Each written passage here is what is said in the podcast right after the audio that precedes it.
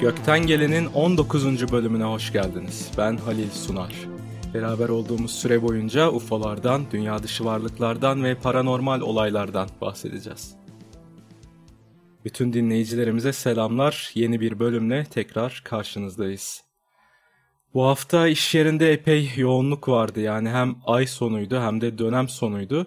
O yüzden baya yoğun geçti arkadaşlar. Yani akşamları böyle eve gelir gelmez kendimi direkt yatağa atıyordum. Bu hafta öyleydi. Gerçekten yani bazı günler enerjisi kalmıyor insanın. Sesim falan da çok yorgun çıkıyor tabii öyle olunca. Dedim ki en iyisi hani yeni bölümü hafta sonu yapmak. Hani böyle kafayı toparlayıp dinlenmiş bir şekilde. O yüzden cumartesi günü bu kaydı yapayım dedim. Bu arada havalar da artık serinlemeye başladı. O yüzden böyle içten içe bir mutluluk da var yani.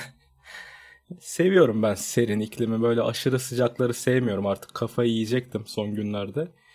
Neyse ki bir hafta yağış bekleniyormuş. Adana'da bile hem de. Adana'da çile çekenler olarak nihayet biraz rahat edeceğiz sonunda. Geçen hafta bir dinleyicimizden bir mesaj aldım. Başından geçen bir olayı anlatmış kısaca. Şöyle yazmış mesajında. Merhaba, bu yaz başımdan geçen bir olayı sizinle paylaşmak istiyorum. Balıkesir Altınoluk'taki yazlığımızın terasında kuzenimle oturuyorduk. Saat 23.45 civarıydı. Kuzenim teleskop getirmişti ve ayı incelemiştik. Sonra uyku tulumlarının içine girerek gökyüzünü izlemeye başladık. Yıldızlara baktığımız sırada birden bir ışık patlaması oldu. Önce meteor olarak düşündük ama değildi çünkü birden görünüp tekrar yok oldu. Ertesi sabah merak edip internetten baktık. O saatte o noktadan herhangi bir uydu geçişi görünmüyordu. Sonra Instagram üzerinden kanalınızı gördüm ve takip etmeye başladım. Sizin bu konudaki görüşünüzü merak ediyorum saygılarımla demiş kendisi. Teşekkür ediyorum öncelikle mesajı için. Evet, özellikle küçük yerleşim yerlerinde yani şehir ışıklarının az olduğu yerlerde gece gökyüzünü izlersek hem o esnada geçen uyduları hem de meteorları rahatça görebiliriz. Uyduyu hemen anlarsınız zaten böyle sabit bir hızla doğrusal bir şekilde yavaş yavaş hareket ederler. Meteorları da ayırt etmek kolaydır. Yani atmosfere girdikleri anda bir anda parlayarak hızlı bir şekilde bir iki saniye kadar hareket edip sonra sönerler. Yani hani yıldız kaydı deriz ya onlar işte meteorlar yani geçip giderler bir anda. Ancak anladığım kadarıyla dinleyicimizin gördüğü şey buna benzemiyor. Işığın tek bir noktada, sabit bir noktada bir anda ortaya çıktığını ve hareket etmeden tekrar aynı noktada kaybolduğunu söylemiş. Meteor olma ihtimali hala var tabii ki. Yani %100 bu bir UFO'dur diyemem. Ama anlattığı olaya çok benzer birkaç UFO görüntüsü gördüm arkadaşlar. Bu görüntüler bizzat ünlü araştırmacı Stephen Greer tarafından yayınlanan görüntülerdir. Bu görüntülerde UFO'ların bizim boyutumuza geçişleri esnasında materyalize olma anları görünüyor. Yani üçüncü boyuta giriş yaptıkları esnada zamanı ve mekanı büktükleri için böyle bir görüntü ortaya çıkıyor. Gökyüzünde işte halka şeklinde bir ışık girdabı oluşuyor. Parlak bir ışık kendi çevresinde girdap gibi dönmeye başlıyor ve geçiş süreci tamamlandığında bir anda ortadan kayboluyor aynı noktada. Kendi gözlerimle görmediğim için tabi dediğim gibi kesin bir şey söyleyemiyorum. Kesin böyledir diyemem. Ama dinleyicimiz ve kuzeninin o anda bir UFO'nun bizim boyutumuza geçiş anını görmüş olma ihtimalleri var. Evet. Yani materyalize olduğu anı. Zaten eğer dinlediyseniz Bentwaters vakası sırasında da buna çok benzer bir görüntü yaşanıyor. Askerler ormana geldiklerinde sis bulutunun içerisinde çok büyük bir ışık patlaması yaşanıyor ve UFO materyalize oluyor o noktada.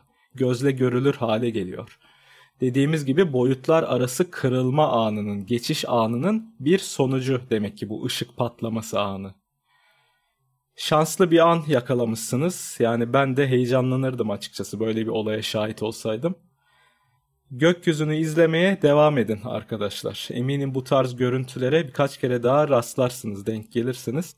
Hatta gökyüzünü izlemeyi sevenlere bir tavsiye eğer maddi imkanınız varsa tabi bir kızıl ötesi kamera edinmeye bakın arkadaşlar.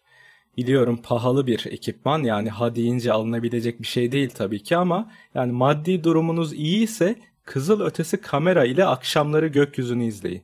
Ya da teleskopunuza bağlayın bu kamerayı. Çünkü yabancı araştırmacıların dediğine göre çıplak gözle görülemeyen bazı UFO'lar kızıl ötesi spektrumda açıkça görülüyor.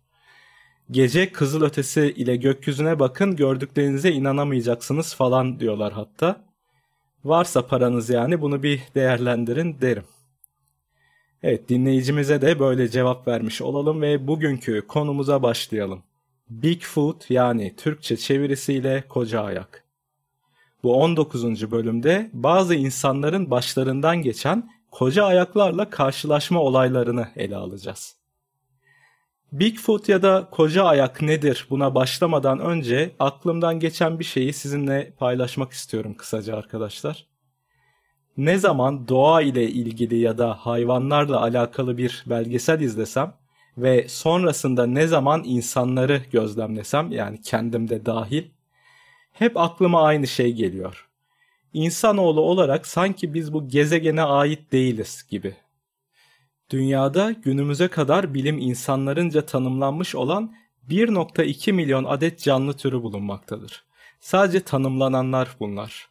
Ancak dünyanın henüz el değmemiş yerlerinde ve okyanusun derinliklerinde belki bir bu kadar daha canlı türü var. Hatta belki de daha fazla. Yani milyonlarca çeşit canlıdan bahsediyoruz. Ve bu varlıkları incelediğimizde yani tek hücreli canlılardan tutun suda yaşayan varlıklara, oradan karada yaşayan türlere kadar hepsinde ortak bir nokta görüyoruz. Bu varlıklar gezegene ve doğaya adapte olmuş bir şekilde yaşıyorlar. Gezegenle bir bütün olarak yaşıyorlar. Yani doğa ile çevreleri ile %100 uyum içerisindeler ve milyonlarca yıldır bu şekilde türlerini devam ettirmişler. Sonra insanlara bakıyoruz ve doğal yaşamın tamamen dışında adeta doğa ile savaşan hayatlar yaşadığımızı görüyoruz. Aşırı tarımsal üretim ile toprakları kurutuyoruz, suları kirletiyoruz, havayı kirletiyoruz, hayvan türlerinin soyunu tüketiyoruz. Yaşadığımız beton yığını şehirler bu gezegenin yapısına tamamen aykırı. Yaşadığımız hayatlar doğadan uzak, sadece tüketim üzerine kurulmuş Sürekli ihtiyacımızdan fazlasını tüketiyoruz. Doğada ise böyle bir şey yok mesela. Ayrıca dünyadaki diğer canlılar ya karnı acıktığı için ya yaşam alanını korumak için ya da yavrularını korumak için saldırırlar. Biz ise sonu gelmeyen savaşlarla sürekli birbirimizi öldürüyoruz. Hatta savaşa bile gerek yok. Yani niye yan baktın diye birbirini öldürüyor insanlar. Yani demek istediğim attığımız her adım hem kendimize hem de gezegene zarar veriyor. Koca gezegende milyonlarca tür içerisinden sadece tek bir tür bu şekilde davranıyorsa burada bir terslik var demektir. Uzak Nibiru gezegeninden gelen Anunnakilerin DNA'sını taşıyan insanoğlu bu gezegende bir yabancı bir misafir konumunda aslında. Peki ya Anunnakiler hiç gelmeseydi? Ya Homo sapiens türü hiç ortaya çıkmasaydı? DNA'sı ile oynanmamış olan ilkel insanlar kendi kendilerine yüz binlerce yıl boyunca doğal yollarla evrilselerdi günümüzde neye benzerlerdi acaba? İşte koca ayak denen varlıklar tam olarak burada devreye giriyor.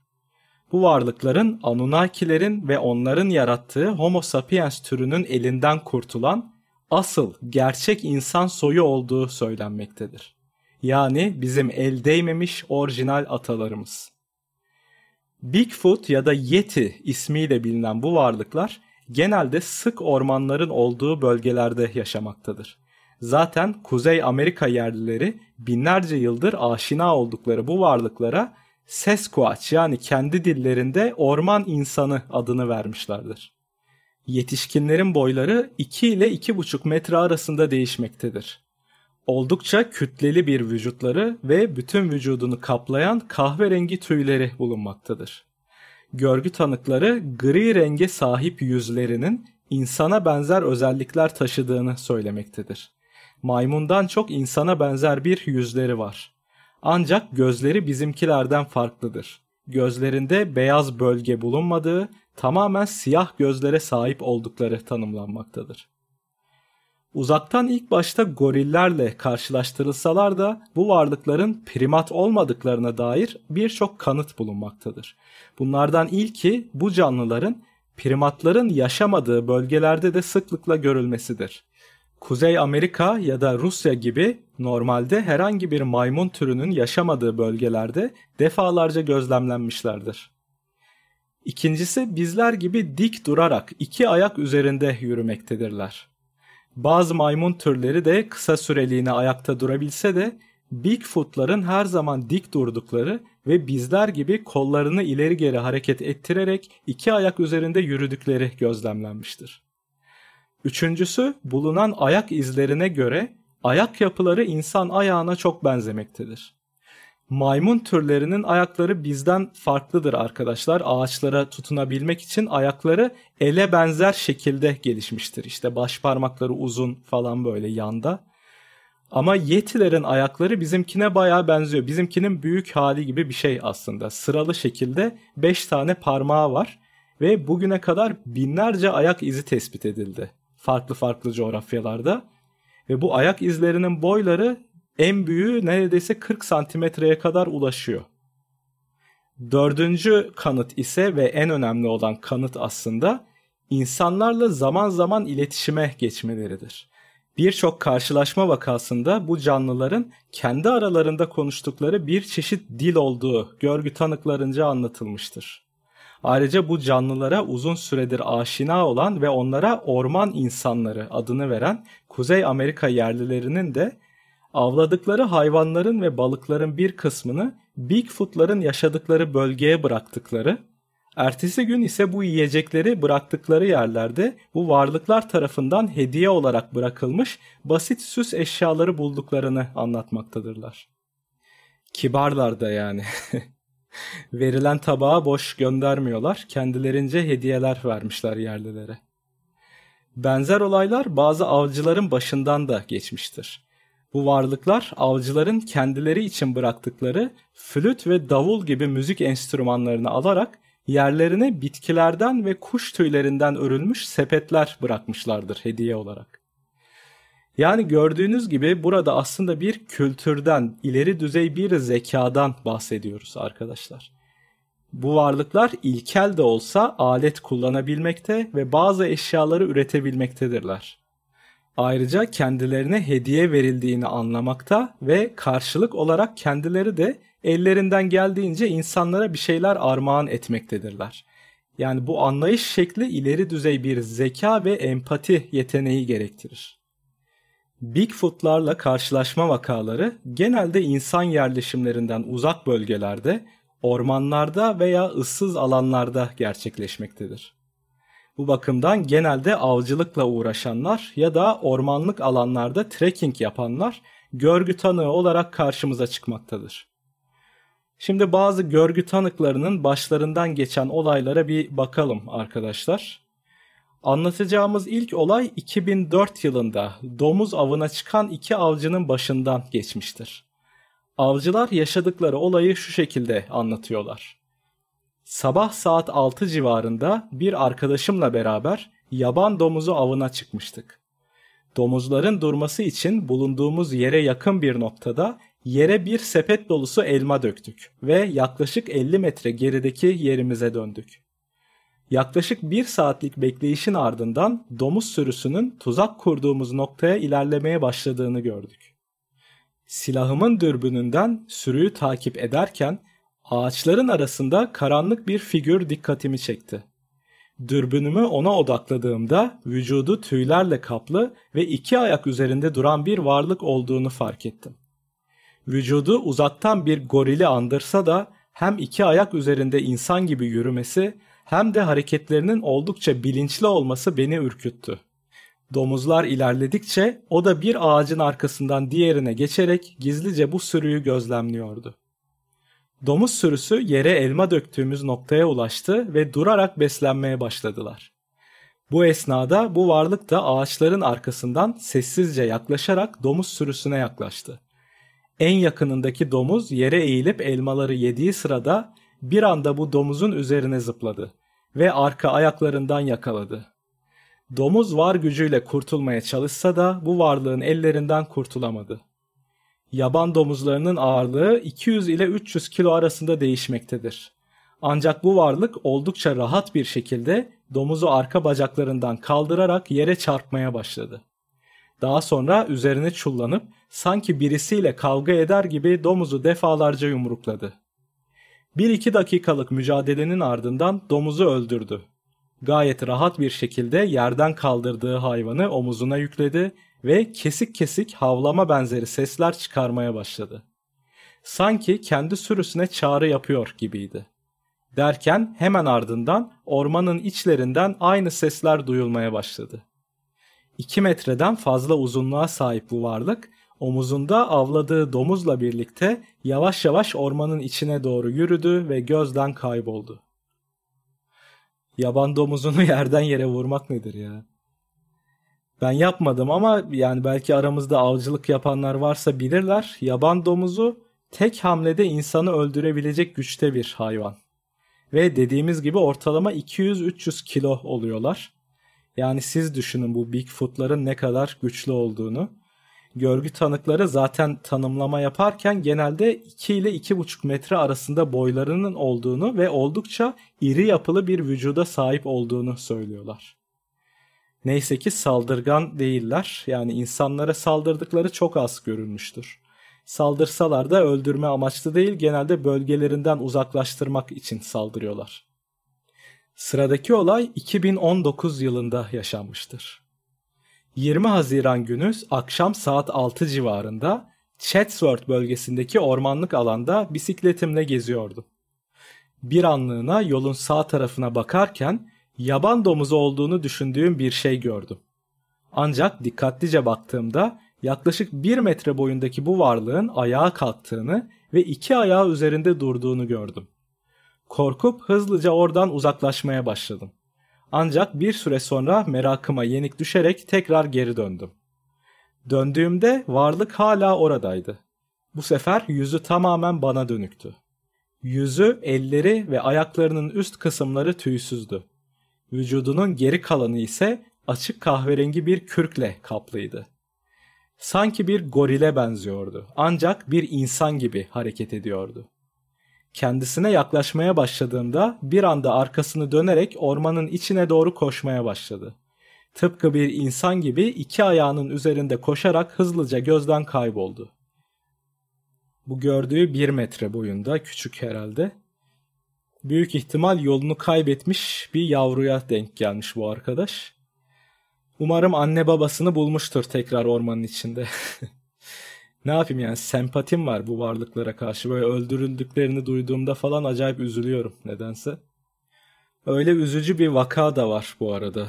Bir tane avcı iki tane Bigfoot öldürüyor. Yani aslında kasıtlı olarak öldürmediğini söylüyor. Anlattığına göre biri erkek biri dişi iki tane Bigfoot bu avcıyla bir anda bir karşı karşıya geliyorlar çalılık bir alanda.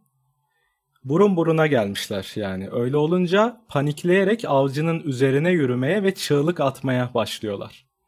Avcı da o anki heyecanın da etkisiyle hemen tetiği çekip öldürüyor bu canlıları.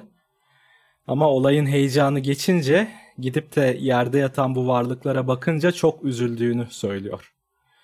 Vücudu tüylerle kaplı birer insana benziyorlar demiş yaptığı konuşmasında.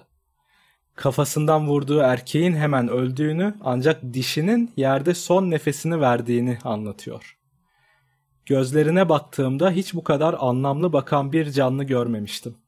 Yüz mimiklerinden acı çektiği çok belliydi ve kendi kendine bir şeyler fısıldıyordu. Son nefesini verene kadar yanında oturdum. Öldükten sonra ise arkadaşımı çağırarak bir mezar kazdık ve bu varlıkları oraya gömdük demiş. Meraklı insanların o bölgeye akın etmesini önlemek için de olayı nerede yaşadığını anlatmamış. Ve o olaydan sonra avlanmayı bıraktığını söylemiş. Yaşadıklarından bayağı etkilenmiş anlaşılan. Kötü olmuş yani üzücü bir olay. Ama o an kendimi o adamın yerine koyunca belki ben de o an o ölüm korkusuyla ateş ederdim diye düşünüyorum. Yani karşınızda bir anda 2-2,5 metrelik bir varlık çıkıp çığlık atmaya başlıyor. O durumda sakin kalabilmek kolay bir şey değildir herhalde. Boşuna uzak durmuyorlar demek ki bizlerden. Yani dünyanın kuytu köşelerine çekilmiş, kendi hallerinde yaşamaya çalışıyorlar aslında. Ancak yine de zorla yaşam alanlarına girip huzurlarını kaçırıyoruz. Çok zor bir ihtimal biliyorum ama keşke barışçıl bir şekilde tanışma, kaynaşma imkanımız olsa bu varlıklarla. Çünkü gerçekten de zeki ve empati duygusuna sahip canlılar bunlar. Bizler Anunnakiler tarafından Homo sapiens'e çevrilmeden önceki gerçek atalarımız. Her ne kadar yüz binlerce yıl önce değiştirilen DNA'mızla beraber bu canlılarla yollarımızı ayırmış olsak da yine de ortak geçmişimizden dolayı yaşamlarına saygı duymalı ve toplumlarını daha fazla rahatsız etmemeliyiz diye düşünüyorum. 19. bölümünde sonuna geldik. Bize ulaşmak isterseniz mail adresimiz goktengelenpodcast.gmail.com Yayınlarımızı beğeniyorsanız Spotify üzerinden Support the Show tuşuyla bağışta bulunabilirsiniz. Ya da Instagram sayfamızı ve bölümlerimizi çevrenizle paylaşarak bizlere destek olabilirsiniz. Bir sonraki bölümde görüşmek üzere, hoşçakalın.